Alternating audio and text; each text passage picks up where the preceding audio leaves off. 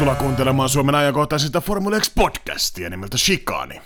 Tällä hetkellä jäähyaitiossa on tämän podcastin isäntä ja myös studiossa äänessä samalla Kiri Honkala. Podcastia tuomaroimassa Jesse Varvik Honkala. Oliko tämä VAR-viittaus äh, käynnissä oleviin jalkapallon EM-kisoihin kenties? Öö, no ei ollut kyllä. Mikä jalkapalloon liittyy. No siitä on saanut muuten hyvän, hyvän tota vitsin. Ehkä me voitaisiin Instagramiin painaa VARVIK. Vedetään se ei tuplaveeni normiveeksi, niin siitä saa hyvän leuan. No, ne ketkä tämän jakson kuuntelija seuraa meidän Instagramia, niin ehkä näette tuon asian toteutuman, mutta pitemmittä puheitta, niin siirrytään näillä seksihelteillä niin ihan suoraan asiaan. Jakso numero 78, 78, Sjötti Otta. Pariin, ja tässä jaksossa käsitellään muun muassa Itävallan kakkos kisaviikonlopun tapahtumat ja sekä tietysti ajankohtaisia asioita Formula 1 varikolta. Ja mutta kuitenkin ennen näitä jakson herkkupaloja, niin otetaan aperitiiviksi, niin jo legendaariseksi muodostunut tietovisailukysymys, Keken knuppi, jonka ensisijainen tarkoitus on nollata meikäläiden, teidän rakkaiden kuuntelijoiden edessä, joten Keke, laitahan helteiden kunniaksi niin knuppia tänne päin. Tuossa Itävallan kilpailussa jaettiin aika paljon sakkoa ja rankkua. Ja tota, sieltä muutama pistekin ropis kuljettajan tilille, mutta tota, osaatko sanoa tai arvata, kuka kuljettaja on kerännyt eniten rangaistuspisteitä siitä lähtien, kun tämä 2014 lanseerattiin tämä rangaistuspistejärjestelmä sarjaan? Puhutaanko nimenomaan Formula 1 vai ylipäätään formuloissa? Mm, siis Formula 1. Joo. Jos se olisi ollut Formula 2 laskettu myös lukuun, niin olisin erään intialaisen veijarin heittänyt tähän, mutta F1 eniten rangaistuspisteitä 2014 vuodesta lähtien, niin tota, mun on pakko heittää joku kuski, joka on siltä ajalta lähtien äh, virhealtis. Mun on, mun on pakko kyllä heittää, mä heitän Sebastian Vettel. Se on aivan oikein. Osaatko vielä, osaatko vielä arvata, kuinka monta pojoa? 12 vaaditaan bänniin. 2014 vuodesta asti ollut. Sebastian Vettel on semmonen keskimäärin mä sanoisin ehkä joku neljän puolen rangaistuspisteen mies per kausi. Kausi on ajettu, siitä on seitsemäs kausi. Mä sanoin, että Vetelä on kerännyt eh, tällainen nopea, mä insinöörimaisesti vähän tässä näpyttelen päässäni kasiota. 26 pongaa kerännyt. Aika hyvin haettu, 30 on Vettelillä nyt täynnä. Mutta tota, kyllä tosta ihan puhtaat paperit voi lätkästä, että hyvin haistettu.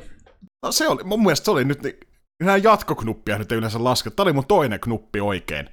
Historiassa kumminkin se, että no meidän ihan ehkä alkujaksoissa aikana, kun ikin knuppeja heitelty, mutta toisaalta me ollaan kyllä tupla, tuplaknuppeja painettu välillä, jopa triplojakin, niin ehkä me 278, niin sehän on sama prosentti, millä tuo Michael Masi vetää noita penaltteja oikein, niin tota, mä otan ton, I'll take that.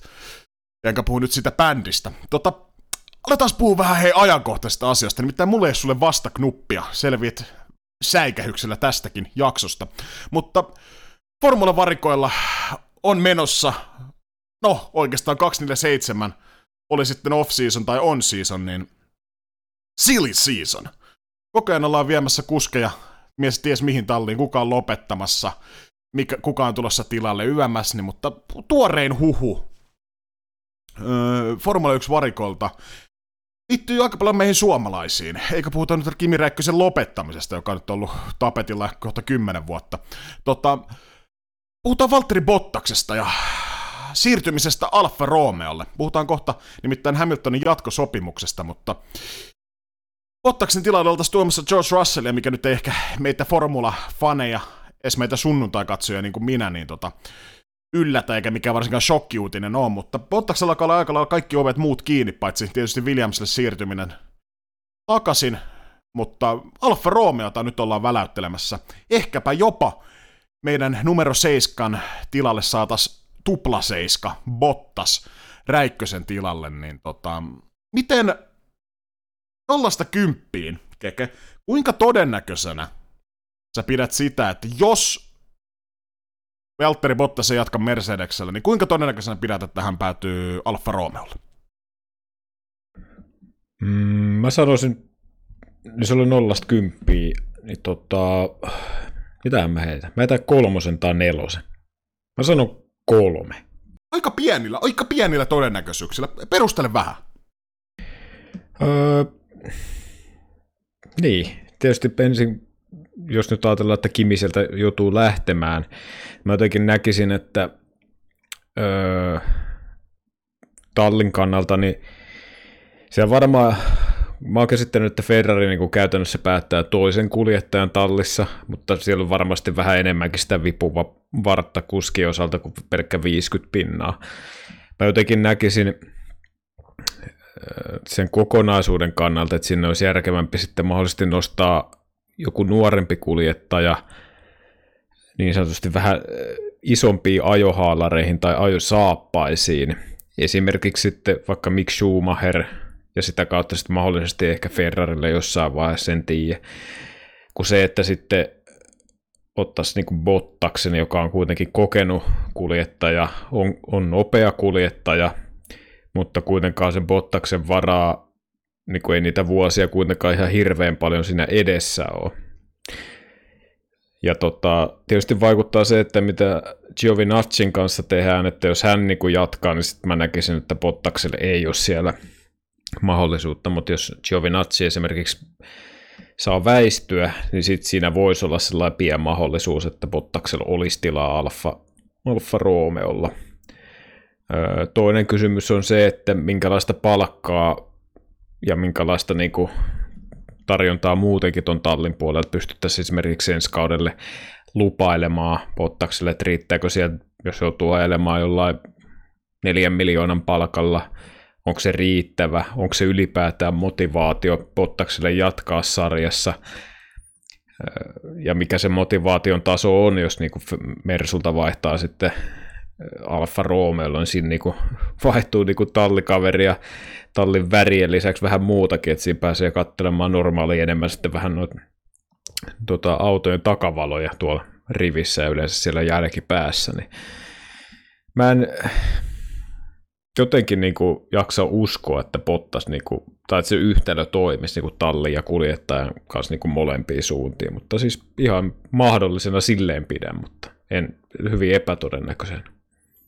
Me voidaan pyhittää myöhemmin, olen muistaakseni että julkisesti sen veikkauksen, että Silverstoneissa me nähdään tuo George Russellin sopimusjulkaisu, niin spekuloidaan enemmän sitä Bottaksen jatkopaikkaa, jos ja kun, mutta jos tota, toi Bottaksen jatko Mercedeksellä julkaistaan, tai Mercedes, jatkamattomuus Mercedeksellä julkaistaan, niin spekuloidaan sitten sitä tallipaikkaa, mutta tämmöinen huhu nyt tällä hetkellä varikolla pyörii, mutta näitä huhuja on kaikenlaisia, ja kaikenlaisia, mutta kyllä se vaan fakta on, että jos Mercedekseltä tulee Toto Wolff 42 on itävaltalaisen puukengen kuva persuksille, niin tota, kyllä se vaan, että ei noista huipputalleissa niin välttämättä ovia enää auki, että sitten mennään tonne ailemaan ehkä enemmän terveiset luokkaa tai ehkä esimerkiksi Formula Etä, mutta spekuloidaan Bottaksen tulevaisuutta sitten, kun sille on virallinen vahvistus, tai jos sitä ikinä edes tulee, niin siinä tapauksessa, mutta, tota, mutta ei ole missään nimessä tota tuntematon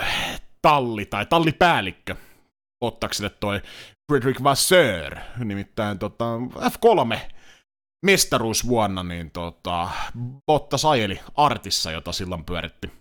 Pyöritti kyseinen herrasmies, nykyään hyvinkin vähäisellä tukalla liikenteessä oleva, oleva mutta tota, niinhän näitä kytköksiä vedät oikeastaan minkä vaan tallin tai tallipäällikön ja kuskin, niin kyllä sieltä melkein aika lailla jokaiselta joku kytkös ainakin löytyy. Niin ehkä tosta vetäisi liikaa johtopäätöksiä, mutta tämmöinen huhu on liikkeellä, liikkeellä ja tota, mennään tästä hyvällä aasinsillalla tota, siihen, että Lewis Hamilton odotetusti on vahvistanut sen, että jatkaa Mercedeksellä kaksivuotisella diilillä, joka tarkoittaa Suomesta kauteen 2023 loppuun asti ainakin. Niin, tota, voidaanko me puhua keke missään tapauksessa yllätyksestä? No enemmän mä olisin yllättynyt, jos Hamilton olisi ilmoittanut, että lopettaa tässä vaiheessa. Että itse nyt tietysti siinä mielessä toivonut, että mies jää eläkkeelle ainakin tämän niin edelliskausien jälkeen, että saadaan tuo dominointi jossain tai jollain konstilla loppumaan, mutta tämä kausi tietysti on näyttänyt sen, että Verstappen Red Bull on tullut ihan eri jalalla tuonne kentälle ja on varmasti myös sytyttänyt se Hamiltonin kipinän ihan eri lailla, että kun se ei olekaan sellaista läpihuutojuttu, että siinä pitää niinku oikeasti tapella. Ja en mä tiedä, voiko moottoriurheilussa koskaan tuo homma käydä tyyliseksi, mutta kyllä tuo niinku ihan erilainen taistelu on tuossa kärjessä ja saattaa myös Lewis Hamiltonilla olla nyt jo tietoa esimerkiksi ensi vuoden Mercedeksestä ja siitä mahdollisesta potentiaalista, mikä siellä talli ja auton puolelta olisi ehkä saa, saatavilla ja houkutteleeko sitä kautta myös jatkamaan ja tavoittelemaan sitten tulevaisuudessa vielä, jos ei nyt tällä kaudella mestaruutta tuu, niin esimerkiksi sitten niitä kahta mahdollista lisämestaruutta tuohon tilille, niin se on ainakin, ainakin tota yksi motivaattori varmasti. Tietysti Mercedeksellähän tämä on hyvä asia, on Lewis Hamiltonista ihan sama mitä mieltä vaan, mutta kuljettajana niin kuin erinomainen ja todistanut tietysti arvonsa ja mihin on kykenevä, niin siltä kannalta niin kuin tallin puolesta niin kuin erittäin hyvä, että pystyy jatkamaan. Mä uskon, että myös tota, kun on pyöritelty George Russellia enemmän tai vähemmän nyt joka meidänkin jaksossa tuonne Mercedeksen suuntaan, niin sekin on varmasti niin kuin osaltaan väittäisin ehkä jopa nopeuttanut jossain määrin sitä päätöksentekoa. Tietenkin jos kuljettaja on täysin varma ja rahalliset asiat saadaan suht nopeasti molempia osapuolia tyydyttäväksi, niin eihän siinä niin sitten sitä hidastelua muutenkaan ole, mutta kyllä se varmaan se George Russellin näyttö siellä viime vuonna Bahrainissa niin on vähän ehkä nopeuttanut myös tuossakin asiassa sitä päätöksentekoa ja niin, Hamiltonin jatkosopimus, sitten Bottas-pyörittelyhän on myös tämän kautta, että Hamilton on tietysti varmasti haluaa sitä tuttua aseenkantajaa siihen viereen, että pystyykö sitten Hamilton sekoittamaan myös omalla sopimusasiallaan sitten tätä muuta palettia. Sekin on ihan mielenkiintoista nähdä. Joo, tuolta Wolf oli kommentoinut, että haluttiin tota, tämä sopimusasia hyvissä ajoin pois alta, koska on käsissä aika kiivas mestaruustaistelu, jossa tällä, tällä hetkellä ainakin Mercedeksellä näyttäisi olevan hopeeta jaossa, jaossa mutta äh, ei nyt, tämä nyt ehkä sen suurempia taas George Russell, Valtteri Bottas-analyysejä kaipaa, mutta äh, ehkä muutama juttu, juttu ihmetyttää meikäläistä, nimittäin ainakin internetin keskustelupalstoilta olen lukenut ja myös jonkinnäköisiä haastatteluja, lu- haastatteluja muistaisin nähneen, missä Toto Wolff on sanonut, että annetaan Walterille ja Georgeille vielä pari kisaa aikaa, että couple next races ja muuta, ennen kuin aletaan miettimään sitä valintaa tai muuta. Uskotko sä Keke ihan oikeasti, että Bottaskin on ollut useita vuosia tallissa, George Russell on monta vuotta näyttänyt Williams, hän on seurattu pitkään, niin se, että onko ne soppari nyt enää tässä vaiheessa, niin onko se nyt tässä, sanotaan seuraavan kuuden kisan tuloksista, ellei se nyt ala oikeasti vetää jotain suonta, että Russell alkaa ajaa top 8 koko ajan, tai Bottas alkaa voittaa koko ajan kisoja, mutta sanotaan, että niin, tarvitaanko me nyt enempää näyttöjä noilta kuskelta, että me voitaisiin tehdä se päätös Mercedeksen leirissä, että kumpi me palkataan kauden 2-2. Onko se oikeasti näyttöjä vailla enää? Kyllä tuossa on varmaan ehkä ostettu vaan aikaa noilla lausunnoilla, ja koska niin kuin sanoit, niin on Bottaskin ollut tallissa ja hyvän tovin, Roosbergin lopettamisesta lähtien. Kyllä niin kuin tallin puolelta tiedetään, mihinkä niin kuin Bottas pystyy ja mikä se suoritustaso on tuossa autossa ja tallissa. Ja ihan sama pätee mun mielestä siihen George Russelliin, että niin kuin viime kisassakin nähtiin, niin aika lailla maksimit siinäkin pystyttiin näyttämään, niin en mä tiedä, ei se niin kuin muutama kilpailu mun mielestä niin kuin muuta tai käännä sitä vaakakuppia. Tai sitten jos se niin kuin kääntää, niin mun mielestä ne perusteet sit siihen sopimuksen tekemiseen on kyllä vähän ehkä ohkasella, että jos sanotaan, että Valtteri nyt esimerkiksi voittaisi seuraavan Silverstonein kilpailun, niin en mä tiedä, ei se mulla niinku olisi ainakaan sellainen indikaattori, että joo, että nyt tämä on niinku ehdottomasti niinku Valtteri, että kun se nyt voitti yhden kilpailun. Mutta se kokonaisuus. Mutta mä epäilen, että tuossa vähän pureskellaan jargonia ja kulutetaan aikaa ja mietitään ja pyöritellään ja hyöritellään ja viilataan soppareet kuntoon. Kyllä mä väittäisin, että kyllä se hyvin pitkälle on varmasti tiedossa, että tota, kuka sinne ensi kaudella Lewis Hamiltonin tila, äh, tilalle kuin rinnalle palkataan ja jotenkin tuosta niin Pottaksenkin Muista siinä oli joku, joku uutinen viime viikolla, oli vähän just ehkä rivien välistä, en tiedä voiko lukea, tietysti siinä vähän toimittajan sanakin painaa vielä välissä, mutta se, että jos kun oli lausunto, että jos nyt ei sitten Mercedeksellä, niin täytyy sitten katella vähän muitakin hommia, niin jotenkin mä en ainakaan muista, että aikaisemmilla, aikaisemmilla kausilla niin olisi sellaista niin kuin Valtterin puolelta ollut, että se oli enemmänkin sellaista, että on varma siihen, että pystyy jatkamaan ja näin poispäin, mutta kyllä mä uskon, että Mercedeksen tiedetään jo, ketkä siellä ajaa ensi vuonna. Joo, tässä on vielä yksi, yksi juttu, missä, en tiedä onko se mun sormet vai haiseeko tässä tarinassa vaan silakka, mutta tota, ei kyllä se tämä tarina on. Tarina on tota, siis Toto Wolfman sanoi, että joo, saatiin se soppari perjantaina maaliin, niin tällä varikolla ei mikään pysy salassa, niin mä ajattelin, että julkistetaan se nyt heti. Ja oli vielä kysynyt Valtterilta, että onko se ok. Niin se kuulostaa vähän pikkasen paskapuhelta. Ja sitten mä mietin se, että Lewis Hamilton, brittilään kuski, ihan just olisi ollut Silverstone, olisiko ollut ihan täydellinen paikka Silverstoneissa brittikuski. Brittikuskin jatko julistaa tallissa, ellei sieltä ole tulossa vielä isompi silakka uiskantelemassa sinne katiskaan, nimittäin George Russellin myöskin brittikuskin hyppääminen talliin, niin tota... No, ei nyt aleta enempää spekuloimaan, mutta mä olen oman kantani tehnyt selväksi, olen valmis lyömään vaikka vetoa, että George Russellin soppari.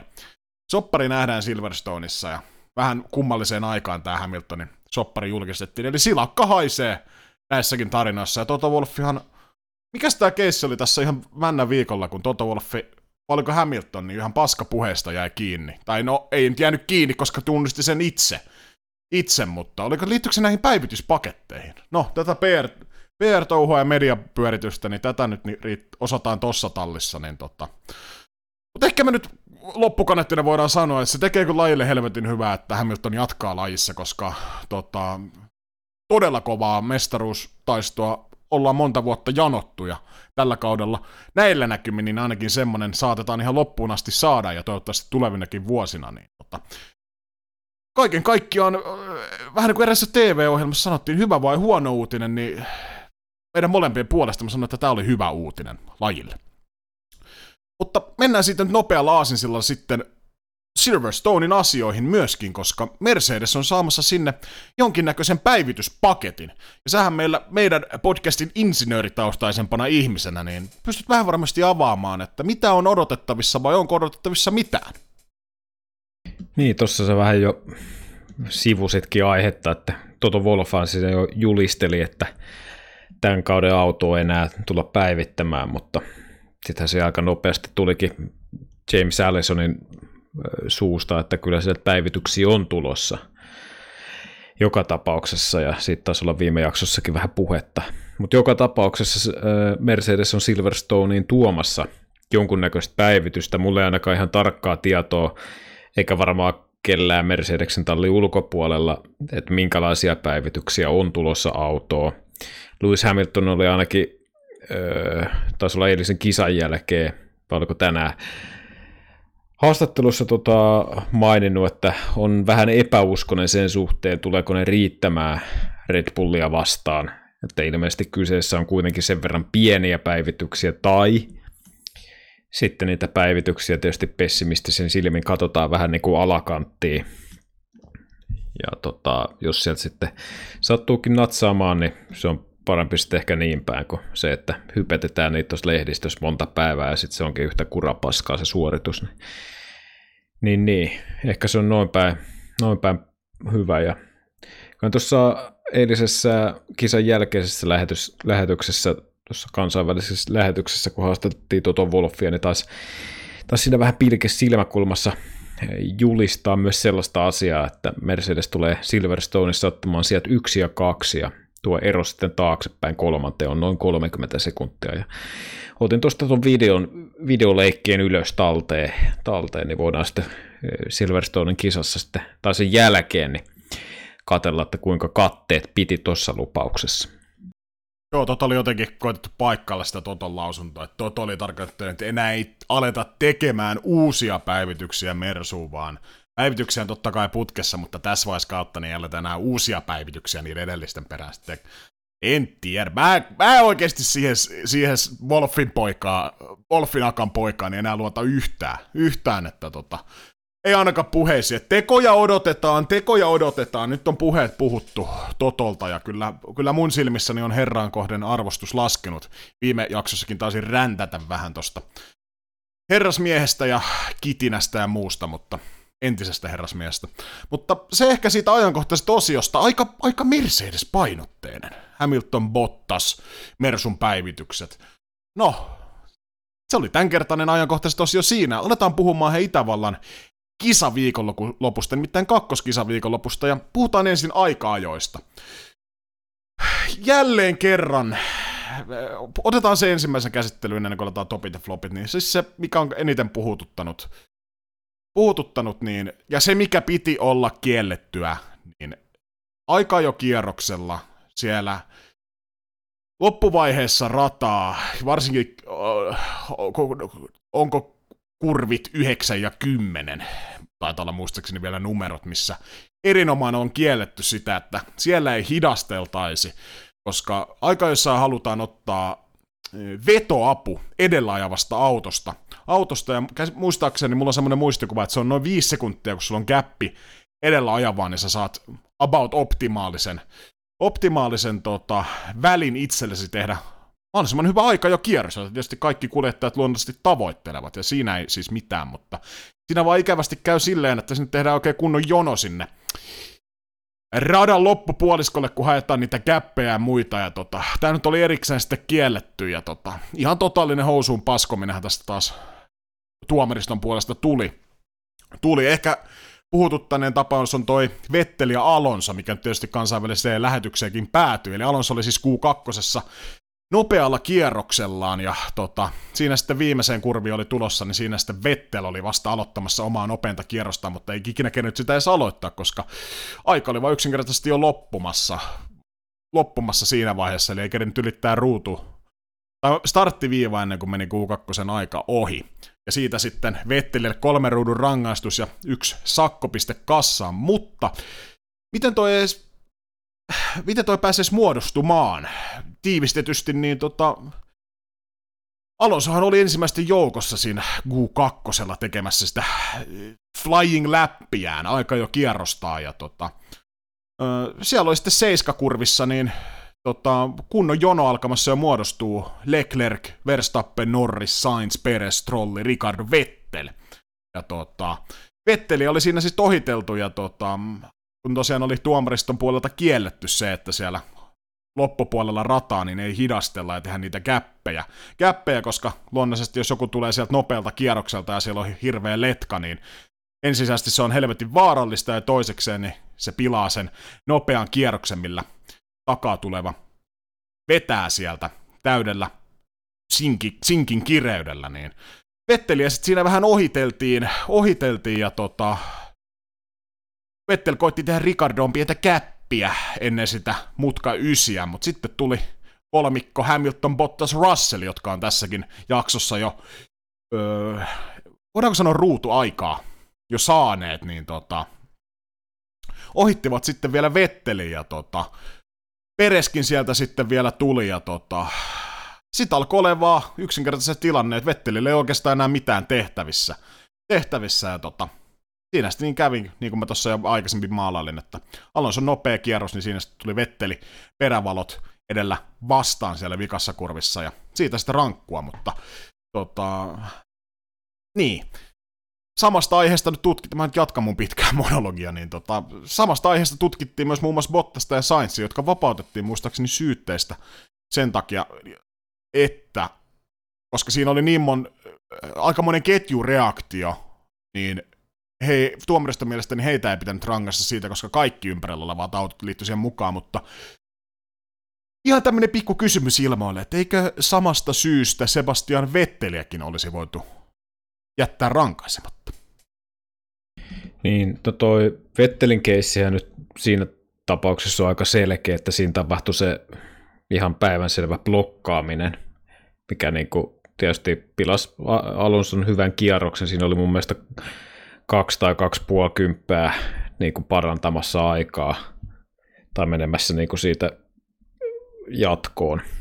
Ja tota, se oli mun mielestä ihan selkeä se Vettelin keissi, mutta sitä mä en ymmärrä, että jos tuomaristossa niinku, niinku etukäteen erikseen mainitaan, että siellä 9 ja 10 mutkassa ei niinku hidastella, sitten siellä kuitenkin hidastellaan ja sitten Jeesustellaan, että kun siellä muutkin tekee, niin ei näitäkään tarvi rangaista. Niin minkä takia tuollaisia satana linjauksia sit pitää ylipäätään tehdä, jos ei, niitä, kun ei pysty pitämään niistä kiinni. Ja mä näkisin myös sen, että vaikka Vettel oli tuossa niinku, mun mielestä ansaitsi ihan sen rangaistuksen, ei siinä mitään. Mutta se täytyisi muistaa myös se, että Vettel oli myös niistä aino, yksi ainoista niistä tai harvoista kuljettajista, jotka sitten kuitenkin tätä Fian, öö, miten nyt sanotaan, ohjeistusta niin kuin noudatti. Eli otti sitä vauhtia pois jo hyvissä ajoin ennen sitä ysimutkaa ja etti sitä väliä, kunnes sitten nämä sankarit, jotka lähti sieltä viime tippaan, niin tuli siihen väliin ja teki sen jonon. Niin tota, vaikka Vettel on syyllinen tässä ainakin omassa kirjanpidossa, niin kyllä tässä niin kuin muitakin on kyllä niin kuin aiheuttamasta, aiheuttamasta niin kuin ketjureaktioa. Ja tota, pikkusen ihmetyttää taas tämä Fian touhu, että en, en, en kyllä tiedä. En saatana en tiedä, mikä tämä touhu. Joo, se on jotenkin niin kuin... Mieti joku muu laji, missä tota... No jalkapallosta nyt puhuttiin tässä aikaisemmin, tai mainittiin ohimennen alkuspiikissä, ja EM-kisat 2020 on tällä hetkellä menossa. Menossa, niin tota, mieti, kun siellä olisi, sä tiedät varmaan boksin sisällä niin kuin otat vaikka pallon käteen, niin tota, siitä luonnollisesti vastustajalle tuomitaan sitten rangaistuslaukaus. Niin tota. Mitä jos se pallon ottaa vaikka tar- tarpeeksi moni pelaaja vaikka putke, tai ei putke, mä en tiedä, se on vähän huono esimerkki, mutta sun pitäisi rangasta niin monta, niin monta penalttia siitä antaa, niin sun ratkaisu siihen olisi se, että sä et anna ollenkaan, koska siinä olisi liikaa. Eihän tossa niinku, se sama, siis se rangaistus pitää antaa on sinne sitten nolla autoa, yksi autoa, kaksi autoa tai kymmenen tai vaikka 20 autoa. Niin kyllähän se saatana sama rangaistus pitää siinä antaa, jos halutaan olla yhtään loogisia. Mutta tietysti FIA nyt ei ole tunnettu loogisuudestaan. Loogisuudestaan. Ne, mä nyt vielä vaan pahoittelen tuon äskeistä esimerkkiä. Tuo oli suoraan hatusta heitetty vähän huono esimerkki, mutta... Tai just varmaan pointti. Kyllä se saatana se rangaistus olisi pitänyt myös Mun mielestä se vääryys tapahtuu tossa. Mä, mä, mä ymmärrän, että Vettel saa rangaistuksen, mutta samalla olisi pitänyt muitakin rangaista. Mutta jos muita ei rangaista, niin mun mielestä Vetteliäkään ei tosta pitänyt. Tietysti nyt taustalla kummittelee tää Juuselankin, Juuselaakin tota, yöunia vienyt Tsunoda Bottas-keissi viime kisaviikonlopulta.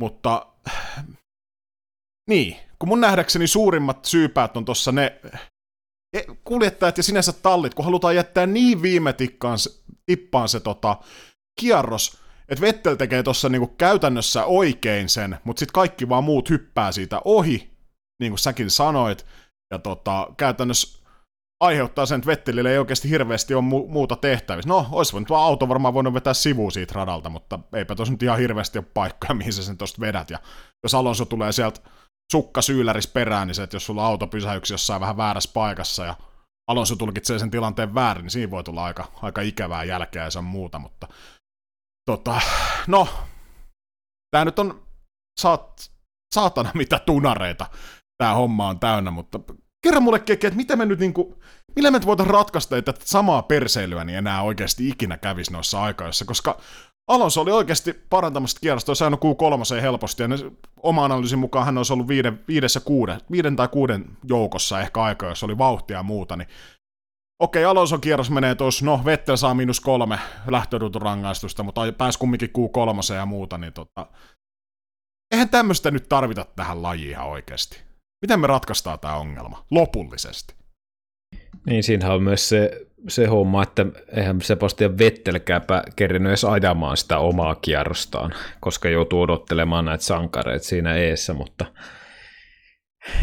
joko niitä rangaistuksia sitten, että tehdään niin kuin selkeät säännöt, että niin kuin tässäkin tapauksessa on hyvin selkeä mun mielestä, että jos ei siinä 9 ja 10 mutkassa saa enää hidastella, niin kyllä sit sitten kannattaisi niitä rankkuja antaa, tai sitten joku miniminopeus, mikä siellä pitää ajaa, tai sitten ihan vaan, niin kuin, että alettaisiin kunnioittaa vaikka sitä herrasmiessopimusta, mitä tuossa nyt on tälläkin kaudella enemmän tai vähemmän pyöritetty, ja esimerkiksi Masepinia siitä on aika paljon tota, löylytetty siitä, kun ohitellaan, mutta niin siellä niin Hamiltonit ja kaikki muutkin aika paljon hakee niitä paikkoja tuossa kierroksen lopussa, ja mun mielestä niin kuin Hamiltonille ei ollut ensimmäinen eikä toinen kerta tällä kaudella, kun esimerkiksi haki tuolta välistä sen paikka.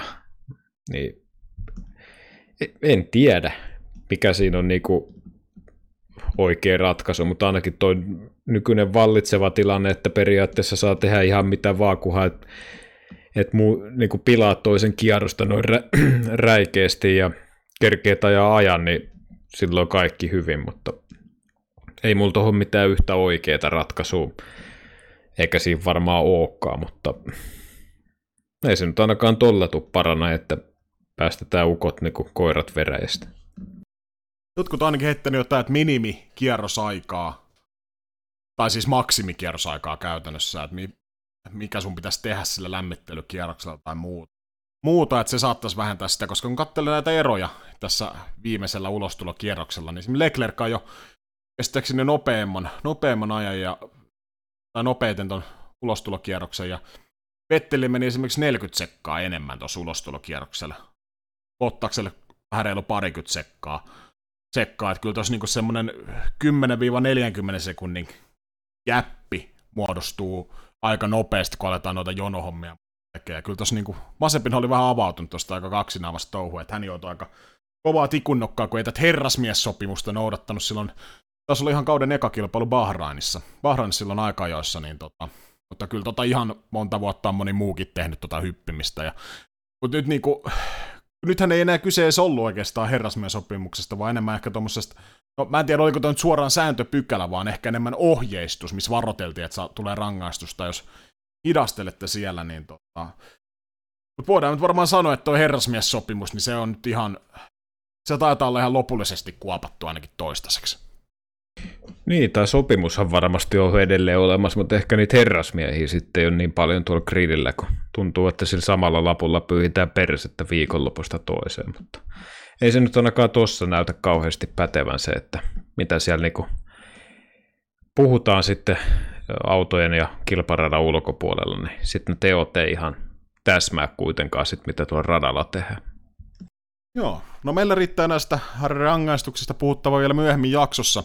Se, mikä mua herätytti äh, aika paljon ihmetystä tuossa aikajoja katsoessa, niin tota toi Red Bullin taktiikka siinä Q3, kun ajatettiin Max Verstappen koko pakan ensimmäisenä, Eli käytännössä, niin kuin edelleen jo mainittiin, niin se imuapu ihan valtavan suuri tuolla radalla, varsinkin missä on nopeita, nopeita tai kovat huippunopeudet, niin tota, Verstappen ilman imuapua sinne kärkeen, kärkeen ja tota, käytännössä solla taktiikalla riskeerattiin se, että Lando Norris oli no, todella lähellä paalupaikkaa, mutta meni vielä Red Bullille tämä, mutta mitä mieltä, niinku, mä luin jonkun, jonkun Red Bullin, jo, olisikohan Horneri vai kuka siitä sanonut, että tuossa oli ideana se, että kun Red Bull tai Verstappen ei ollut aikaisemmin saanut jotain kierrosta osumaan, niin tota, likasen ilman takia, takia niin tota, nyt haluttiin varmistaa se, että Verstappen pääsee vetämään ihan puhtaaseen ilmaan tuon kierroksensa, mutta tota, niin kuin Verstappenkin on pa- heti ton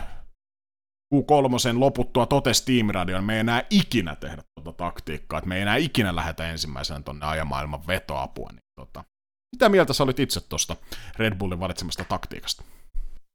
Kyllä se vähän ihmetystä herätti, että kyllä tuollainen taktiikka tietysti varmasti toimii niin kuin ehkä jossain Monakossa paremmin, mutta no just, että missä on pidemmät suoraosuudet, niin vaikka sitä likasta ilmaa on, niin kyllä se kuitenkin se imuavun merkitys on niin suuri mun mielestä, että se kannattaa kuitenkin ottaa mieluummin kuin se, että ajaa sitten siinä tuulen halkojana. Ja kyllä mulla siinä niin heti kävi itsellä mielessä, että Verstappen kun lähti sinne kärkeen ajamaan, niin siinä on myös se, että vaikka tietysti ajaa puhtaaseen ilmaan ja ne keltaisten lippujen tuleminen ei ole niin suuri riski kuin ajaa sitten siellä viimeisenä, mutta kyllä mua vähän mietitytti sekin just, että mikä kävi Alonso ja Vettelin kanssa, kun tuo Itävallan rata on kuitenkin suhteellisen nopea ja lyhyt, niin tota, siinä voi äkkiä myös käydä Verstappenille niin sanotusti Alonsot, mikä ei ole mun mielestä hyvä asia, että siinä olisi ehkä voinut vähän paremmin sen paikan valita, että ehkä siitä niin, niin sanotusti keskipakasta, kun ajetaan se viimeinen veto siinä, mutta kyllä se Verstappenkin aika selkeästi radioissa ilmoitti, mitä oli mieltä asiasta, ja siinä vähän jotenkin omaa korvaan kuulosti se ehkä vähän hyssyttelyltä sitä, että kaikki on hyvin kuitenkin, mutta no voi olla pienistä jutuista kiinni, kun ajetaan maailmanmestaruudesta. Joo, ei se periaatteessa se lopputulos, okei Verstappen pääsi paalulle ja muuta, mutta se, että on silläkin aika pitkälti väliä, että koska tuossa olisi voinut lopputulos olla todennäköisesti ihan toinen. Periaatteessa aika suurenkin todennäköisesti ihan toinen. Toinen, niin tota, toivottavasti tota ei ainakaan Red Bullin leirissä Verstappen toivu tapahtuvan enää ikinä, mutta mä käydän tähän tästä topit nopeasti, koska niitä on tasan neljä kappaletta, ketkä ylisuoritti omaan tasonsa nähden, nähden meidän mielestä.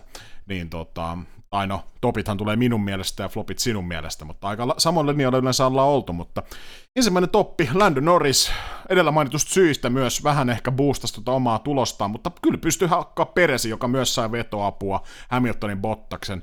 Oikeastaan noin aika selkeästi, että oli Landon ehkä yksi kaikkien aikojen kierroksista, että viimeisellä sektorilla vasta suli toi tuli toi paalupaikka sitten herran kätösistä, mutta ihan uskomattoman kova suoritus McLaren miettii, että missä kumminkin talli oli vaikka pari vuotta sitten, vuosi sitten, mikä tämä Landon kehityskaari ja muuta, niin nyt on niin oikeasti nostanut päätään tonne ihan, ihan terävimpään kärkeen.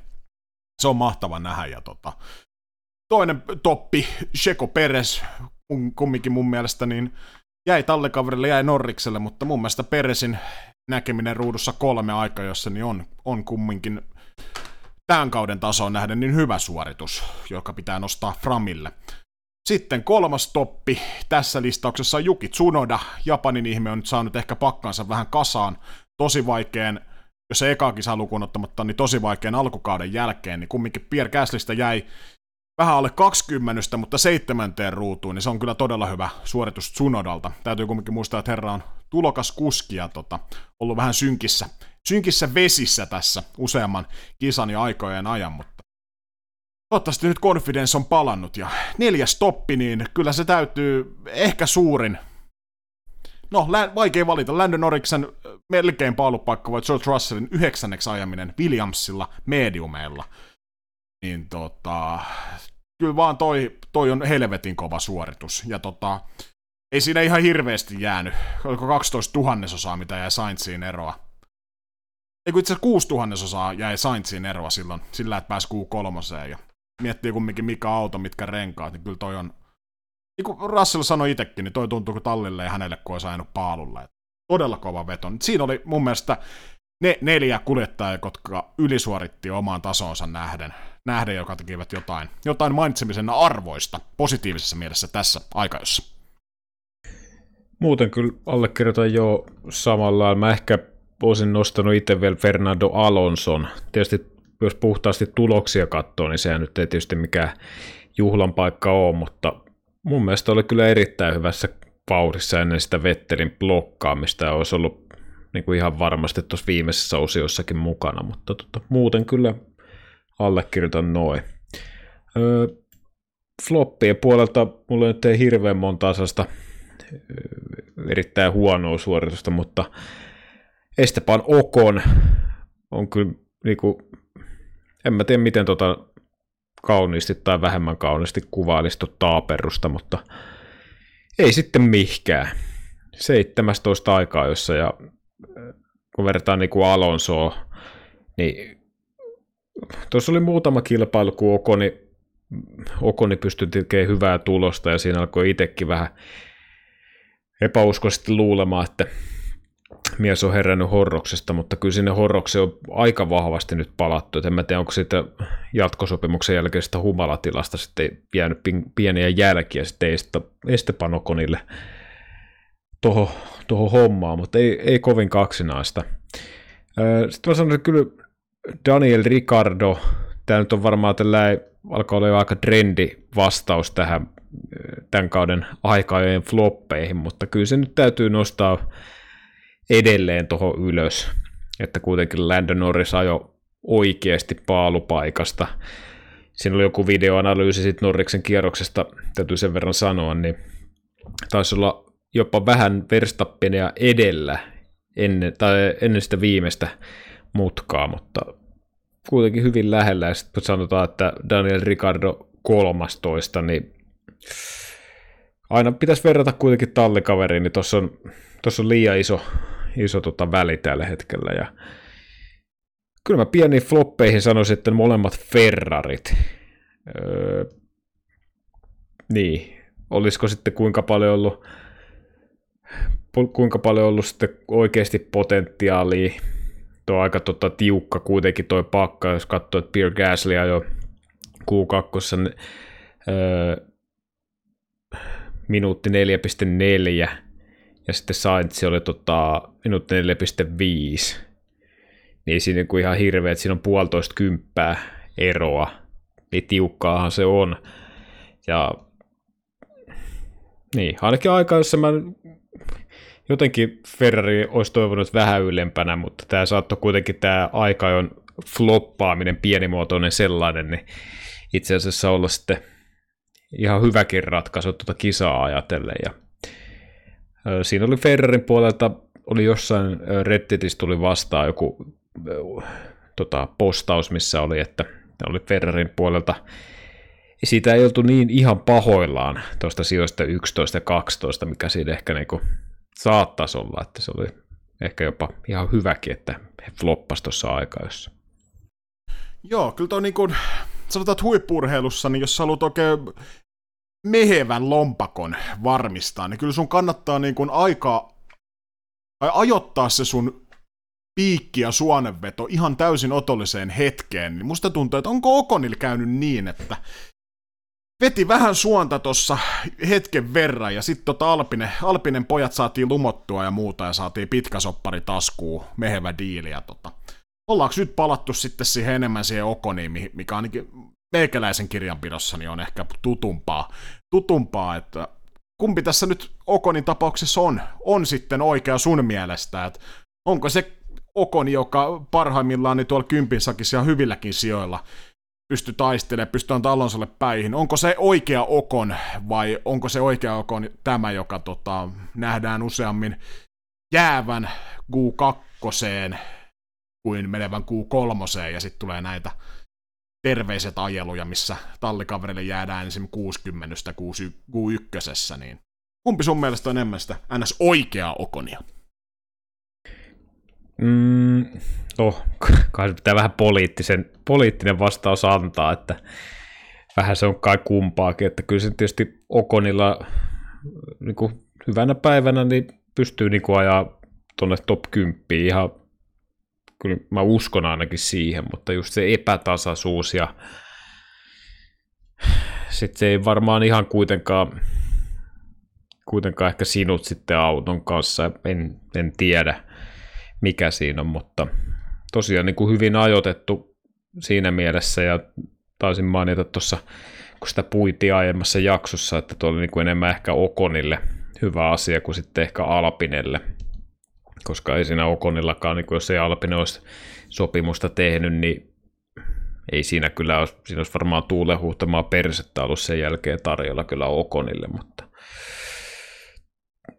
toiv- toivottavasti niin kuin Okon saa tuosta petrattu ihan senkin kannalta, että kyllä niin haluaisi, että tuossa niin Alpinekin polkaisi vähän niin kuin lähemmäs kärkeä, niin saataisiin tuosta Alonsostakin yksi niin kuin kirittäjä tuohon lisää.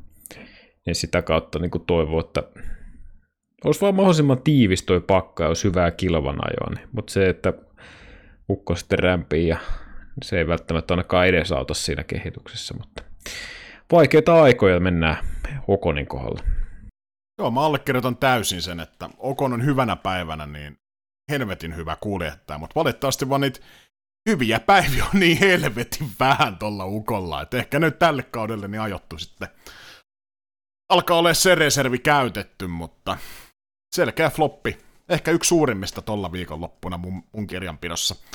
Mutta siirrytään sitten puimaan itse kisaa. Täytyy se sanoa, että itseen koko kisaa ihan normaaleista olosuhteista pystynyt väijymään, joten olen pikkasen ehkä ihan snadisti vajavaisilla tiedoilla, mutta onneksi sä oot täällä meillä täydentämässä, täydentämässä meikäläisen muistiinpanoja, mutta tota, lähtö aika, aika tota, neutraali, ei oikein, ei oikein massiivisesti mun mielestä ehkä hirveästi lähdössä tapahtunut mitään radikaalia. Se, minkä Alonso nosti mediassa aika isosti, niin se, että se, mitä tapahtui viime Itävallan kis- kisan lähdössä, tapahtui myös tässä kisassa, että okei, hän tiedostaa sen, että ensimmäisellä kierros, kierroksella, varsinkin ensimmäisessä mutkissa, niin tota, kun siinä taistellaan verisesti sijoista ja muista, niin tota, siinä vähän joustaa ne säännöt, mutta hän ei alkuunkaan ymmärrä sitä, että tota, ykköskierroksella niin tota, sun on oikeasti vaikka se on sääntöjen vastasta, niin sun kannattaa vetää se ykköskurvi ihan pitkäksi, koska sä voit vetää käytännössä sen urku auki.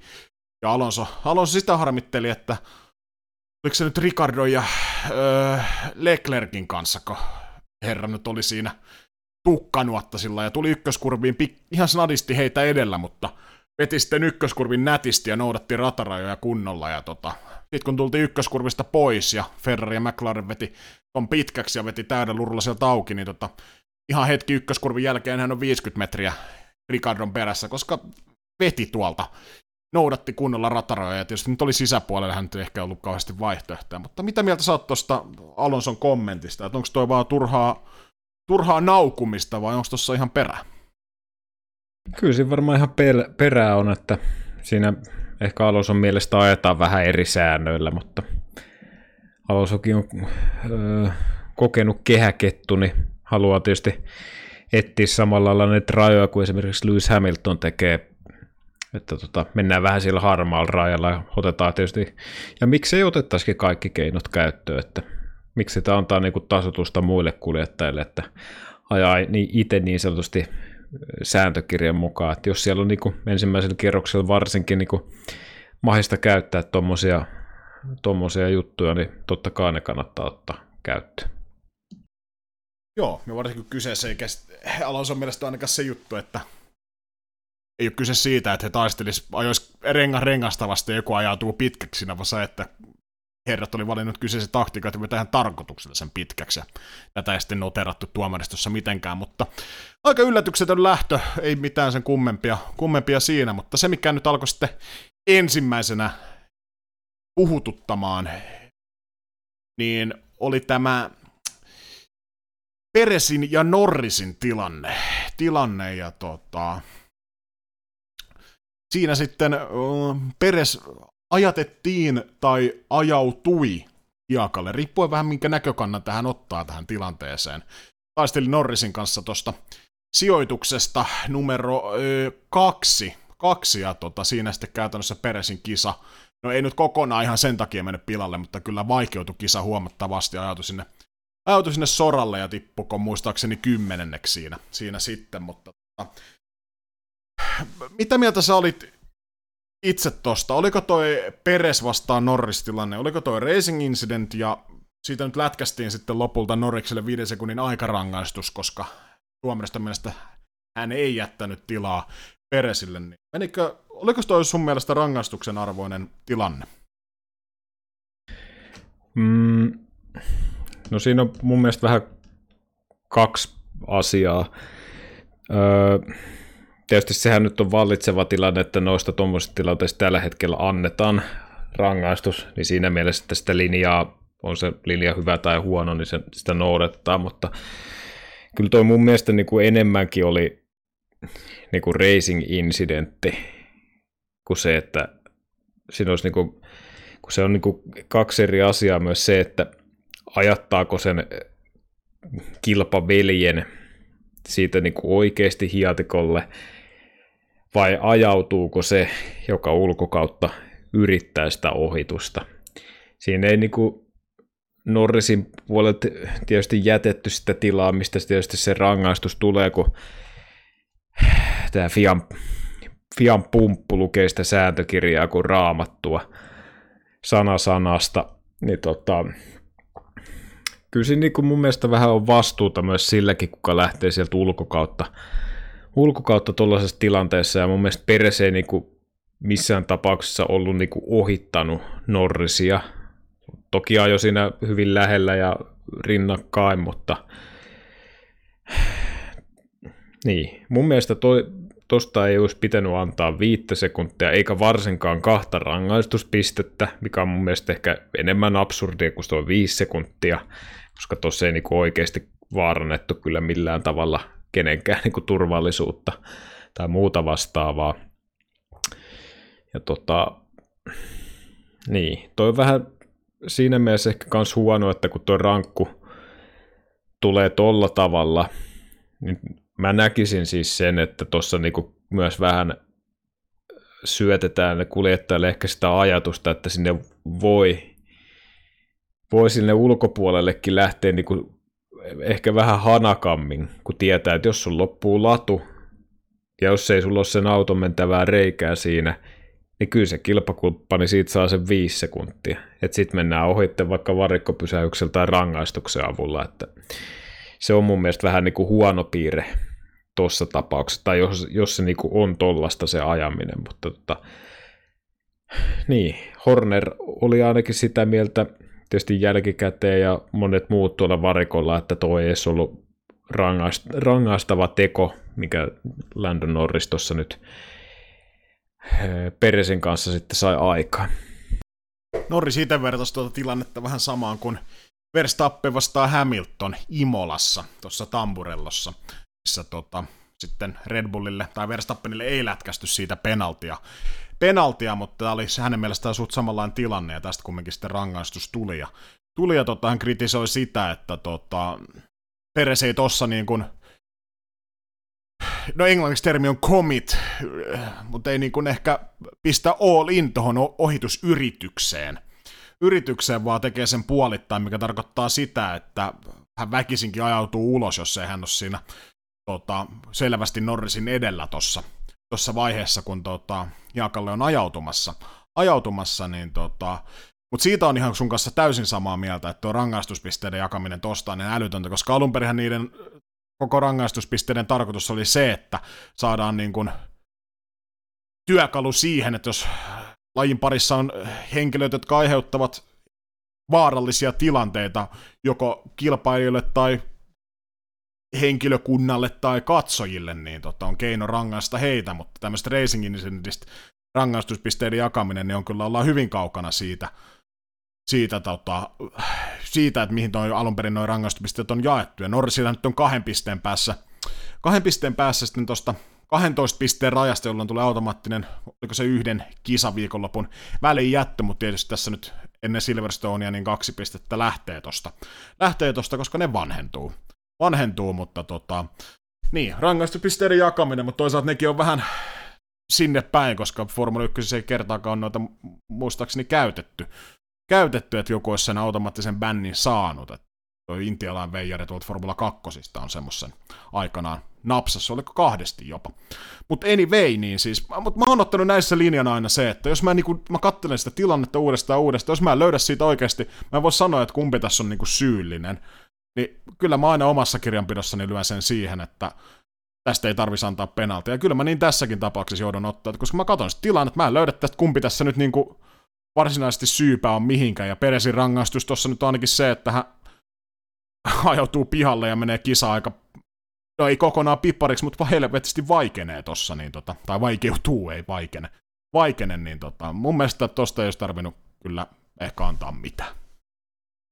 Niin, osa siinä Peresillä ollut varmasti niin kuin jälkeenpäin kun miettii, niin öö, menikö vähän ehkä liian hanakasti haki sitä ohitusta. Tietysti paine oli kova Mercedekseltä siinä takana, mutta ää, mä en tiedä, onko toi nelosmutka nyt ehkä paras mutka tuohon ohittamiseen, että olisiko tuossa nyt sitten kuitenkin ollut se maltti enemmän valttia kuin toi tommoi homma, mutta mä katson itse aika lailla samoilla silmillä, kun mainitsit tuossa, miten itse tutkit noita tilanteita, että kyllä se niinku muutama kerran, kun katsoo uudestaan, jos ei se niinku ihan selkeää syytä löydy, niin kyllä se mun mielestä tuommoisessa tapauksessa menee siihen racing incidenttiin, ja mulla oli tosi ihan sama pointti tuosta Imolasta kanssa, että jos tässä niinku jotain niinku linjaa haluttaisiin pitää, niin kyllähän,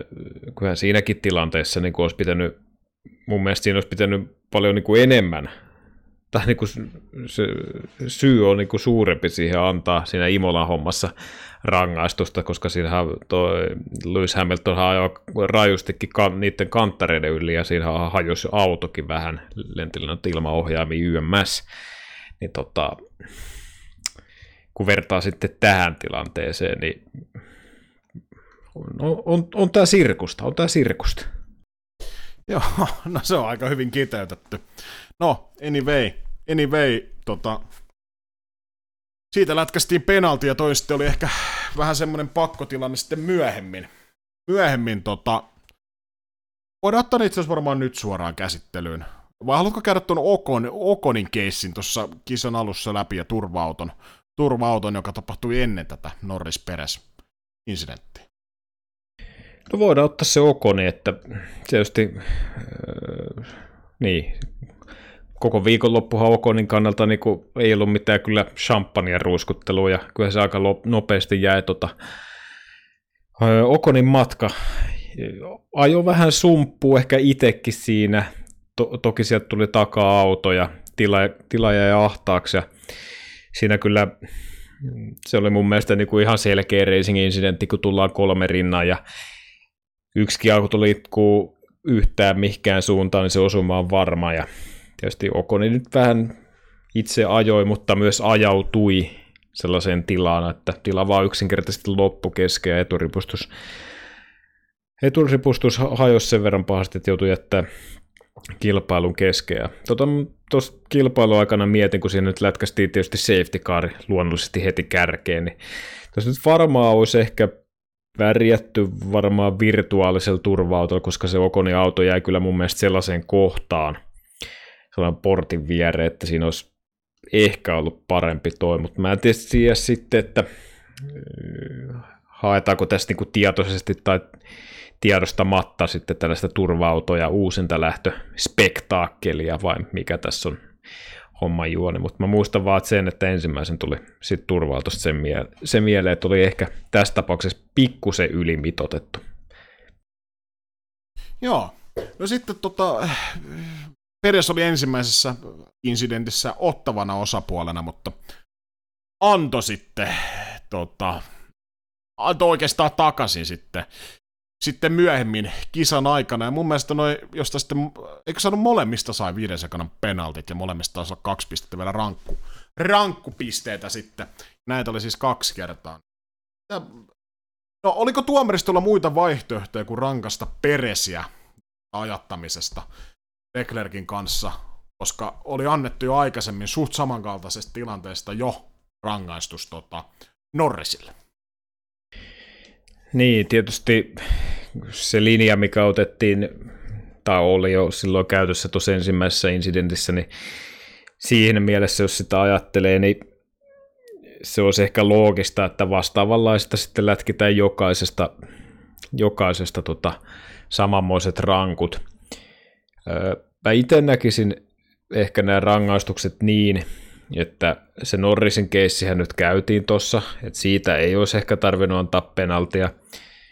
Tästä Peres Leclerc ykkösestä, mä sanoisin, että tästä mä olisin jo antanut sen penaltin, ja syy on se, että vaikka tilanne oli aika samankaltainen, mutta Peres, eh, Peres kun Leclerc oli siellä ulkopuolella jo niin kuin selkeästi Peresin edellä, ja siinä taisi tulla jopa kaksi kertaa osuma autojen välillä, ennen kuin sitten Leclerc ajautui sinne hiakalle. niin mun mielestä siitä löytyy jo ne perusteet, että mä näkisin, että siinä niin kuin ajatetaan se kaveri sinne ulos. Mutta sitten taas siinä Peres eh, Leclerc kakkosinsidentissä, eh, onko se nyt sitten vitoskurvikko taitaa olla kyseessä, missä Leclerc sitten edelleen ulkokautta haki sitä ohitusta, niin öö, kyllä mä sanoisin, että siinä kyllä niin kuin haet, tota, kaivettiin verta nenästä, ja taisi olla tuossa Seemoren lähetyksessä, että verrattiin niin kuin nakkikioski meininki, että tarpeeksi kauan kun siellä käy ronkkimassa, niin siinä alkaa kärsä vuotamaan. Ja mun mielestä toi, niin kuin, toi, toi, toi ei ole sellainen paikka, missä niin kuin oikeasti pystyy ohittamaan. Että siellä niin kuin roikutaan reunalla ja se varmasti tuli myös Peresille vähän yllätyksenä. Niin mä siinä tapauksessa kyllä sanoisin, että siinä, siinä ei olisi ollut syytä antaa sitä rangaistusta. Mutta tota, niin. Mua vähän ihmetytti myös siinä niin kuin Peres Leclerc ykköskeississä, kun tuli sitä osumaa, niin mä vähän ihmettelin, että minkä takia Peres niin kuin, jotenkin mulla kävi ekana mielessä se, että kiahuksia se meksikolainen veri niin pahasti siitä ensimmäisestä tilanteesta, että sitten ajatetaan niin Leclerc tota, sinne hiakalle, vai oliko se vaan puhtaasti se, että ei pystynyt niin kuin ajamaan autoa tiukemman linjalla, mutta tota, jotenkin tuossa vaiheessa, kun siinä oli vähän niin kuin valahtanut paskaa housua peresi osalta, niin siinä ei niin kuin yhtään kaipaisi enää lisää mitään draamaa ja rangaistuksia, niin se oli vähän mun mielestä outoa, mutta tietysti kisatilanteessa ei aina pysty ajattelemaan ehkä selkeästi, saati sitten kun joku penkkiurheilu, per, penkkiurheilijat että härmästä jälkeenpäin alkaa neuvoa, että mitä pitäisi tehdä, mutta tota, pitäisi sitä kokonaisuutta kuitenkin katsoa ja hakea niitä pisteitä tallille. Niin, ja kyllä toi niin kuin, kokonaisuuden kattoa, niin kyllä toi niin kuin, no, tuomarin linja, niin se, se kyllä taas jälleen kerran nousi ehkä se ykkösaiheeksi tässäkin kisaviikon lopussa. Niin, mä en tiedä, varmasti Peresillä aika paljon turhautumista tuossa tossa, tota, tuossa tilanteessa, varsinkin koska ei sieltä tietysti auton sisältä niin näe sitä tilannetta. Että totta kai aina ensimmäisen reaktio on se, että joku muu tekee virheen ja joku ajatti sut ulos, mutta sitten yleensä kun nuo kuskit näkee ne jälkikäteen ja muuta, niin sitten on rauhoittuneessa mielentilassa, niin näkee sen kokonaisuuden. Mutta ehkä tuossa kisan aikana niin sitten ehkä haettiin sitten vähän verta nenästä. Verta nenästä, mutta ähm, olisi voinut hienomminkin hoitaa, koska kyllä mun mielestä tuolla moni, moni muu kuljettaja, mitä kerkesin noita öö, kohokohtia katsoa, niin pystyi kyllä sitten ihan siististi tota kilpailua ajamaan läpi ja taistelemaan. Eikö Alonsolla ja Russellilla muun muassa oli aika mielestäni aika hienoa kilvana jo verrattuna sitten näihin, näihin incidentteihin, mistä on tässä nyt jo puhuttu.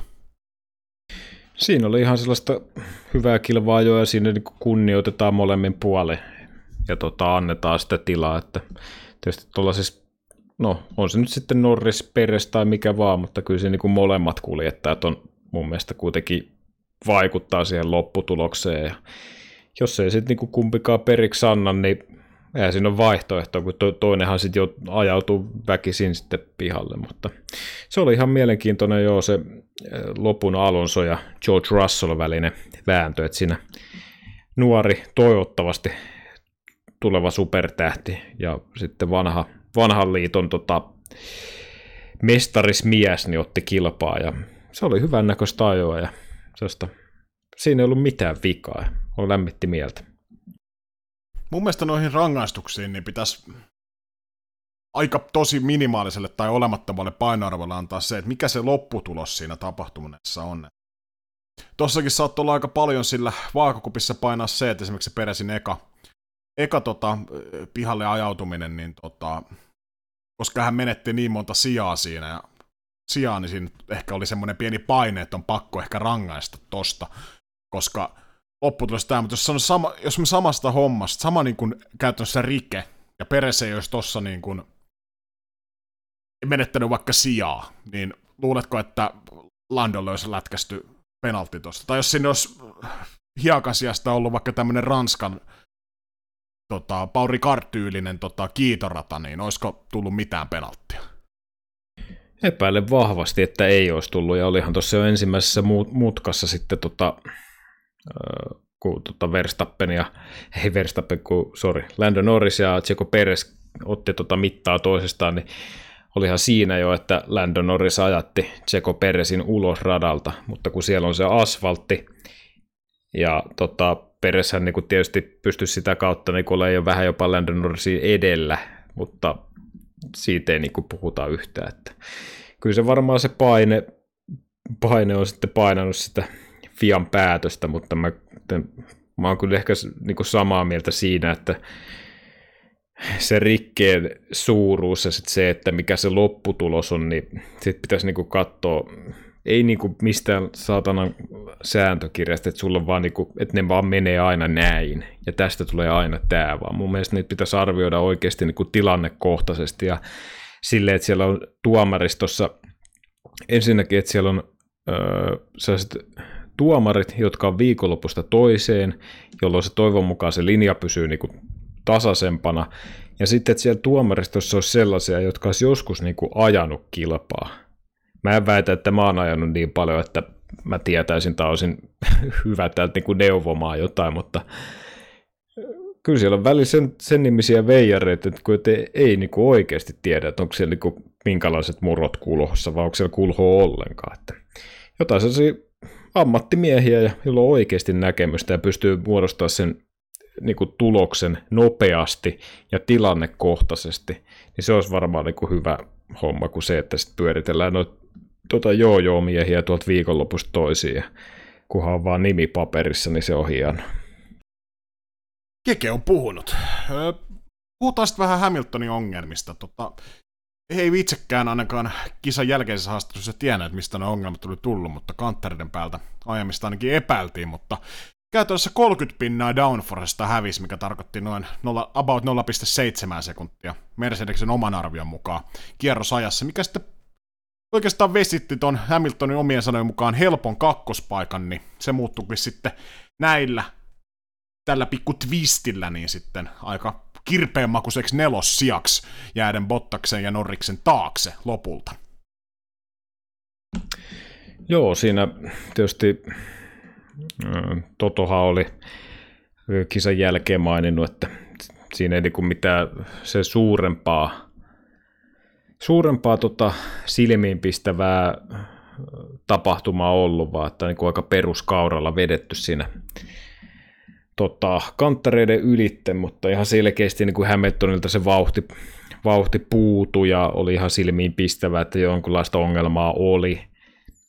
Öö, mulla kävi mielessä se, että kun mä en ole ainakaan vielä tähän mennessä nähnyt yhtään mitään hidastuskuvaa, että mi, mikä se tilanne on mahdollisesti voinut olla, että missä on auto hajonnut, tai onko se ollut sitten sellainen hajoaminen, että sitä ei päälle päin hirveästi näe, mulla kävi jotenkin mielessä, että voiko olla jotain muuta sitten, mikä sitten ehkä mahdollisesti verhotaa ton tuollaisen ongelman taakke, mutta ihan selkeästi oli se keissi mikä tahansa, niin Hamilton kyllä kärsi suuresti, suuresti tuon vauhdin puolesta ainakin, ja siinä kun Bottas alkoi ajaa niin kuin ihan selvästi kiinni, ja sitten varsinkin kun Landon Norriskin veti ohi, niin suorituskykyä aika paljon autosta puuttu, ja kyllä pystyn ihan allekirjoittamaan tuonne, että Hamilton olisi kyllä suhteellisen selkeästi ajanut kakkoseksi tuona viikonloppuna ilman noita teknisiä ongelmia, ongelmia mutta toi on kyllä paha paikka, kun Verstappen ja Red Bull painaa maisemaa, ja siinä ei kyllä pysty ihan hirveästi ottaa noita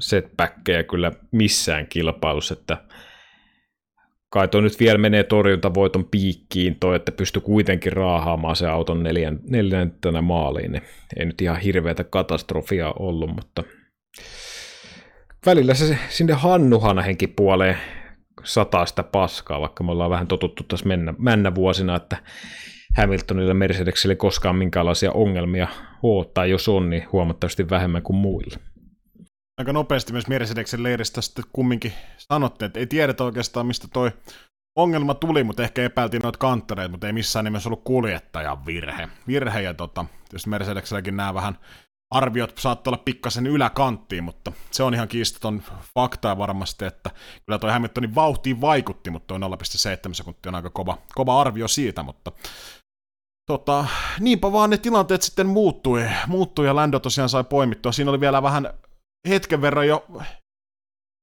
tuntuu aika semmoiselta klassiselta meiningiltä, meiningiltä koska Team Red ilmoitettiin, että älä kisaa Hamiltonia vastaan. Bottakselle ilmoitettiin siis, mutta kyllä sitten lopulta ne paikat, paikat vaihdettiin ihan nätisti, nätisti, kun saatiin se tilanne mietittyä läpi ja tota, Lando sitten sai Hamiltonin poimittua, poimittua siitä, mutta ei sitten kumminkaan Bottasta, Bottasta kerinnyt saamaan missään nimessä kiinni, kiinni mutta tota, kaiken kaikkiaan niin Mercedekselle, niin, no Peres nyt ei kovin hyvin, kovin hyvin suorittanut kumminkin kuudenneksi, kuudenneksi vasta maaliin, maaliin ja tota, vedeekö tämä nyt torjuntavoiton?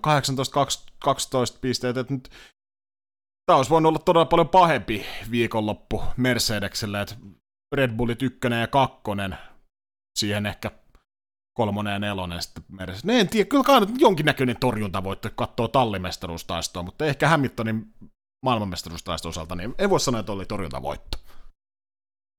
Niin, kyllähän tuossa tietysti Peresillä olisi niin sanottuna normaali viikonloppuna olisin uskonut, että olisi pystynyt kuitenkin kakkospaikasta taistelemaan. Öö, no, näiden edellä mainittujen sekoilujen jälkeen, niin se kuudes, kuudes paikka, niin kuin, no viidessiakin oli ihan näp, näppyläs vielä, että siinä ei ihan hirveästi Carlos Sainz tai Sainz kun pääsi sitä ohitteen, niin pystyi pitämään sen eron, koska Peresillähän tuossa vaiheessa oli se kympin aikasakko, niin tota, pääsi siinä vaiheessa pujahtamaan, vaikka Peres nyt maali ennen tulikin, mutta siinä mielessä Peresillä olisi voinut olla vielä huonompikin tuo kilpailu, mutta kokonaisuutta kun katsoo, niin vaikka Hamiltonkin nyt neljänneksi ajautui, niin kyllä mä näkisin, että Mercedeksellä tallin puolesta niin kuin saavutettiin enemmän ehkä kuin mikä olisi niin sanotusti normaaliolosuhteissa ollut rahkeita, mutta Verstappen porskuttaa sille oikein mitään maa. Joo, siinä kisan viimeisellä kierroksella nähtiin muuten, että meidän eh, gridin senioriosasto vähän toheloi siellä tota, Räikkönen ja Vetteli ja tosta, tota, sitten tuomaristo lätkäsi Räikkösen lopulta sitten tota, drive-through penaltin, mutta kun kisa oli ohitse, niin se muuttui sitten 20 sekunnin aika sakoksi, mikä tuossa vaiheessa nyt ei Räikköstä varmaan kiinnostanut yhtään, mutta tota, tuo Räikkönen ja Vettel tilanne, niin tota, tosta on, toi jakaa itse asiassa mun mielestä aika hyvin kahteen leiriin, luonnollisesti toista sitä mieltä, että Vettel oli syypää, syypää toinen, toinen Räikkönen, mutta kumpaan leiriin sä kuulut? Ku, oliko toi kumman, kumman syy vai oliko toikin vaan racing incident? Mun mielestä molemmat kuljettajat sanoi tuossa kisan jälkeen, että ei siinä niinku, ne, se, se vaan tapahtui ja ei siitä sen enempää, sinne sen ihmeellisempää ole. No, tuohonkin kolariin mun mielestä on, niin kuin sanoit, niin on kaksi mielipidettä. Toiset sanoivat, että Räikkönen jo päin, toiset, toiset sanoivat, että Vettel jo päin. Molemmissa ihan selkeästi vikaa. Ja tota, ainoa mikä nyt puoltaa niin sen, että Vettel oli edellä Räikköseen nähden, mutta niin, en mä pysty tuosta ainakaan ihan suoraan niin sormella osoittamaan, että hei, sinä teet tuossa noin, noin ihan selkeästi, aukuttomasti väärin. Ja mun, niin, mä laittaisin tuon ihan niin kuin racing incidenttiin. Ja mitä tuohon rangaistukseen tulee, drive-through penalty, joka on sitten 20 sekkaa kisan jälkeen, niin aivan höpö höpö rangaistuksia, jumalauta. Niin kuin, tuolla ei niin mitään virkaa tuossa vaiheessa. Tuo kaksi rangaistuspistettä ehkä, niin kuin, ehkä ottaisi. Mun mielestä ehkä parempi olisi yksi, yksi mieheen ehkä. Mutta niin ei, ei, niin ei järje hiventä tuommoisissa rangaistuksissa. Et jos tuossa niinku haluaa oikeasti räikköstä rangaista, niin jos antanut vaikka seuraavaa kisaa kolme lähtöruutua, mikä olisi ollut joku konkreettinen rangaistus. Koska toihan nyt ei niinku... niin, no mun kanta taas tulee aika selväksi tässä keississä. Niin, mä mietin tuota keissiä sen kannalta, että jos Räikkösen niin olisi ollut Masepin, niin tota, kyllä mä luulen, että monella vaakakuppi olisi kallistunut siihen, että tota, Masepin olisi tuosta syytetty. Kyllä mun mielestä snadisti tuossa, mä, mä laitoin omassa kirjanpidossa nyt vähän Räikkösen. Räikkösen pieneksi tötöilyksi, mutta tuossa tota, vaiheessa niin tosiaan allekirjoitan sen, että ne on mitään väliä, kun molemmat autot pihalla, niin ihan sama vaikka laitat 16 minuutin rangaistuksia, mitään väliä koko enää. enää, mutta eipä jäänyt rangaistuksesta ainoastaan siihen. Nimittäin Juki Tsunoda nappasi tota viiden sekan aikarangaistuksen siitä, koska tota, aili ilmeisesti valkoisten viivojen yli tossa, kun tullaan pitleinin sisään. Ja tota, siitä sitten yksi rankkupiste Tsunodalle. Ja saiko itse asiassa tota... Joo. Sä oot kirjanpitoihin merkinnyt kertaa kaksi, mutta tämä lienee virhe, vai onko? Kyllä mun mielestä Juki Tsunoda veti kahteen otteeseen ihan samanlaisen, samanlaisen tota tempauksen. Eli tota, varikon sisään tullessani leikkasi sen valkoisen viivan ja tota, se ei kyllä mun mielestä ihan, ihan nappiin mennyt se, että sen yhden, yhden virheen nyt, se nyt on varmasti jokaiselle kuljettajalle tuossa gridillä käynyt jossain vaiheessa uraa. Ja niin kuin sanottu, niin Juki Tsunoda ensimmäistä kautta Formula 1 on toki kilpailuja aina muissa luokissa, mutta tota, tuommoinen virhe tapahtuu kerran, ehkä, ehkä kaksi, mutta se, että sun käy sama virhe samassa kisassa kaksi kertaa, niin siinä, niin kuin, siinä on kyllä peiliin kattomisen paikka mun mielestä. Joo, sitten myös Jovi Natsi nappasi viisi sekkaa ja kaksi rankkupojoa siitä. Siitä, että tota, niin, kerropas meille, mistä Jovi Natsi nappasi rankkupistet, koska meikän kirjanpidossa niin Jovi Natsi ei ole rangaistujen joukossa. Öö, kyllä siis siinä se safety carin perässä Giovinazzi lähti öö, varikolle, kun oltiin safety carin perässä, kun siinä varikon por, se linja aukeaa. Poistu, poistui sieltä rivistä, lähti varikolle, mutta siinä kohtaa niin kuin, teki ohituksen, kun siinä oli niin kuin, mitähän mä nyt valehtelen, 10-20 metriä safety car lineen, minkä jälkeen niin kuin saa ohittaa. Niin viisi, viisi sekkaa ja kaksi rangaistuspistettä. Öö, tässäkin niinku, ehkä voisi niinku käyttää maalaisjärkeä, koska tuossa niinku, tuossa tilanteessa Giovinazzi, kun ajetaan safety carin perässä, se on ihan sama. Onko se niinku, tuossa track-positiossa, lähdet sieltä niinku, joukko häntä päästä met varikolle, niin se on ihan sama. Meikö sekuntia niinku, aikaisemmin vai myöhemmin sinne varikolle, että joka tapauksessa viimeisenä tuossa kohtaa. Ja toi kaksi rangaistuspistettä, niin mun mielestä tuossa ei vaan valitettavasti öö, niin kuin vaarantunut mikään turvallisuus missään kohtaa. Et päinvastoin siinä ajetaan niin kuin paljon hitaammin varikolle tuossa kohtaa kuin normaalisti, mutta en tiedä, en tiedä saatana kyllä. Vaikeeta on. Tota, sitten Latif, Latif ja Masepin, sit ne, he toisaalta sitten ansaitsivat ehkä noin omat rangaistuspisteensä, koska eivät sitten hidastaneet ton tupla keltaisten aikana. Aikana ja molemmille jatkaisin sitten 30 sekunnin penaltit ja kolme, kolme rangaistuspistettä vielä kirsikkana kakun päälle. Ja tota, no noista me voidaan olla ehkä varmaan samaa mieltä vai voidaanko olla, että noin oli ihan, ihan ehkä aiheesta. Öö, niin tuossa nyt siinä, sinänsä on perusteltu, jos on niin tuplakeltaiset siellä ja sä et oikeasti hidasta, niin siinähän on, niin kuin, on oikeasti sitten se riski, että kun se kärry karkaa käsistä, niin sitten niin käy jotain. Ja toi on mun mielestä niin kuin hyvinkin selkeä. Mutta sitä mä en ymmärrä, että Latifi ja Masepin on ainoat, ketkä tästä rangaistiin. Siinä oli mun mielestä kourallinen muita kuskeja, en nyt ihan tarkka, oli siinä ainakin Peresiä, oliko Leclercia, Gaslyä, oli muitakin, ketkä mun mielestä ei myöskään niin kuin ainakaan silmin nähden hidastanut. En ole siis nähnyt mitään dataa siitä, että mikä se on ollut esimerkiksi huippunopeus tai siihen normaaliin nähden ja paljon on hidastettu, mutta ainakin noista onboard-kameroista kun katsoi, niin ihan yhtä lailla siellä on jo Latifi ja Masepin kuin kaikki muutkin, mutta onko se sitten helpompi letkästä tuonne Williams ja Haasin suuntaan tuollaisia 30 sekkaa plus kolme pistettä, kuin se, että annettaisiin sitten esimerkiksi Ferrarin suuntaa, en tiedä, mutta se vaan näytti helvetin omituiselta siitä on-board-videoista, mitä tuli katsottua tuosta tapahtumasta.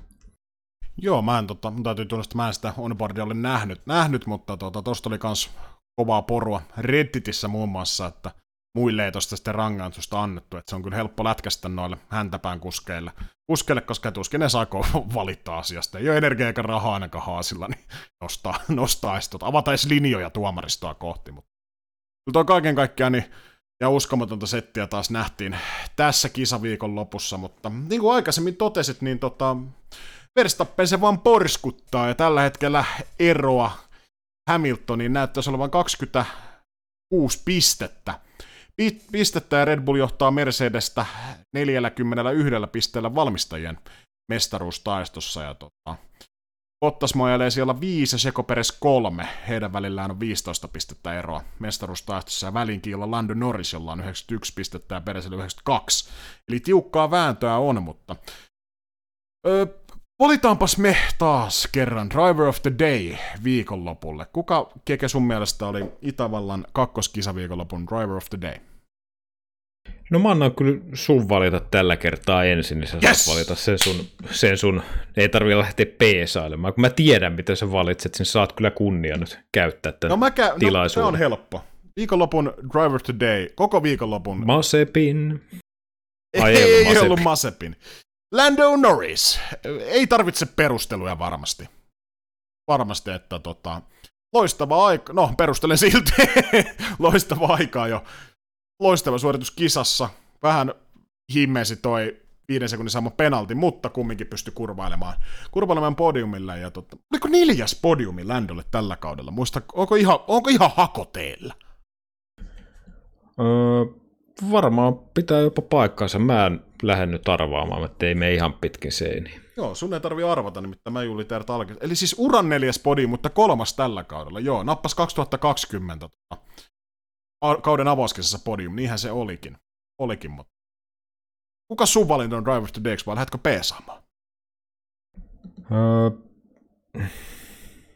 No, mä kyllä joudun peesaamaan. Kyllä toi, toi Norris on Tuohon voisi sanoa Max Verstappenin ylivoimainen viikonloppu, mutta kyllä jotenkin lämmittää tuo Norrisin hyvä tekeminen ja varsinkin tuo aikaa jo. Niin kuin, se on niin kuin, mä en koskaan ollut McLaren fani, mutta jotenkin tuo Norris-hype niin kuin iskee muuhunkin, että se on niin kuin erittäin sympaattinen tyyppi ja tota, hyvällä, hyvällä asenteella liikkeellä tuossa, niin kyllä mä kyllä mä kans kallistun tuohon Norrisiin tällä kertaa. On oikein loistava valinta. Tota, F1 Fantasyssä jälleen kerran on jaettu pisteitä. Pisteitä ja saatiin vihdoin se 200 joukkuetta tonne kasaan. Kiitos kaikille, jotka sinne on liittyneet ja toi helvetin kova saamutus. Ekalla kaudella meillä oli, mitä mä heittäisin, meillä oli joukkueita.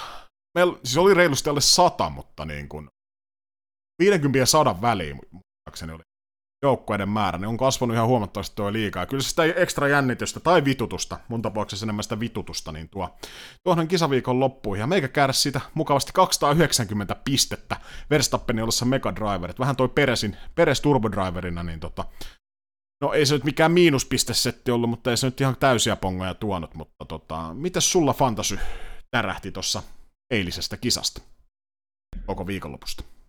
No mulla tuli 195 pistettä. Olin siellä 49, olen edelleen siellä 49. Tämä taitaa olla nyt kolmas viikonloppu putkeen, kun mä oon aina maanantain kattonut, että olisiko sitten terähtänyt ylöspäin, niin paskan letut. Sama, 49. Varmaan ei korreloi vielä iän kanssa, mutta tota, ehkä jotain siihen suuntaan. Korreloi älykkyysosamäärän kanssa. Voi vi. Joo, meillä tässä on eroa, jos mennään nopeasti tosta laskeskelee ne 58 pistettä ja tulen kuromaan ne sen eron umpeen, mutta podiumi tällä hetkellä liikassa on seuraava. Ykkösenä majailee Mikko Team 1, kapteenina Mikko M. Kakkosena Jarno Team 2, kapteenina Jarno E. Ja kolmantena Team Laturaivo Niko L. Ainakin omaan korvaan kuulostaa aika tutuilta joukkueilta. Joukkueilta, jotka aikaisemminkin tuossa kolmikossa ollaan nähty, mutta kilpailu käy kuumana siellä podium paikalle on vielä monella henkilöllä saumat, saumat mutta Jatketaan me Fantasyn puintia taas kohti seuraavaa kisaviikon loppua. Mm, mutta vetokisassa on myöskin jaettu pisteitä, eli meillä on shikaanikkojen välinen vetokisa. Kauden aikana me veikataan ennen jokaista kisaviikonloppua niin paalupaikka podiumia, kymppisiä. Jokaista oikeasta vastauksesta saa yhden pisteen ja häviää. Ja kauden jälkeen niin tota, saa jonkun ihan hirvittävän rangaistuksen. Ja tota, mikä oli kisa, tai vetokisan pistetilanne ennen Itävallan kakkosviikonloppua ja mikä on kakkosviikonlopun jälkeen pistetilanne? Joo, täytyy sen verran vielä tuohon fantasyyn heittää, että tämä meidän liikassa oleva Mikko M, niin majailee tuolla Suomen ranking siellä neljä, eli hyvä tasosta meininkiä. Mutta vetokisaan Itävallan ykkösen jälkeen tilanne oli 7-16 teikäläiselle, ja sehän on ollut tämän kauden teema, että siellä on teikäläinen kerrankin ruorin puolella. Rivithän oli seuraavat. Sulla oli Verstappen paalulle, Verstappen voittoon, Peres kakkonen, Lando Norris kolmas ja kymppisellä George Russell. Ja mulla oli vastaavasti Verstappen paalu, Verstappen voittaa, Hamilton kakkonen, Peres kolmas ja Stroll kymppi. Ja tota, tosta kun nyt nopealla pitkällä sekatyömiehen matikalla laskee, niin meikäläinen kairas kaikki kaksi pistettä, joka tekee yhdeks, yhdeksän pistettä, ja sullahan narahti siitä kolme lisäpistettä lisää. Ja sulla on siis täten 19, eli 9, 19, eli tiukkaakin tiukempi vetokisa jälleen. Joo, no Fantasyssä mä en loista tällä kaudella, mutta tämä vetokisa, niin no, ei nyt lähdetä mitään mestaruusviiriä vetämään juhannussalkoon, mutta kyllä tämä aika hyvältä näyttää. Mutta... Mä voin sanoa, että mulle ei tule, mulle ei tule tota päivityksiä enää tällä kaudella mun vetokisaan. Mä menen sillä nykyisellä tietotaidolla, mitä mulla on, niin to... voit olla huoleti sen suhteen. Sun kannattaa varmaan kiinnittää jo katsekauteen 2022, olenko oikealla jäljellä. Tai 2023. Niin.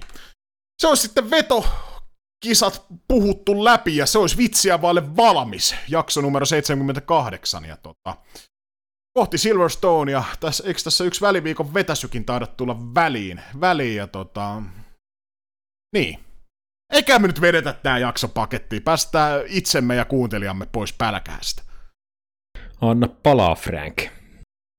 No, tässä jaksossa useampaan kertaa otettu tuo jalkapallo.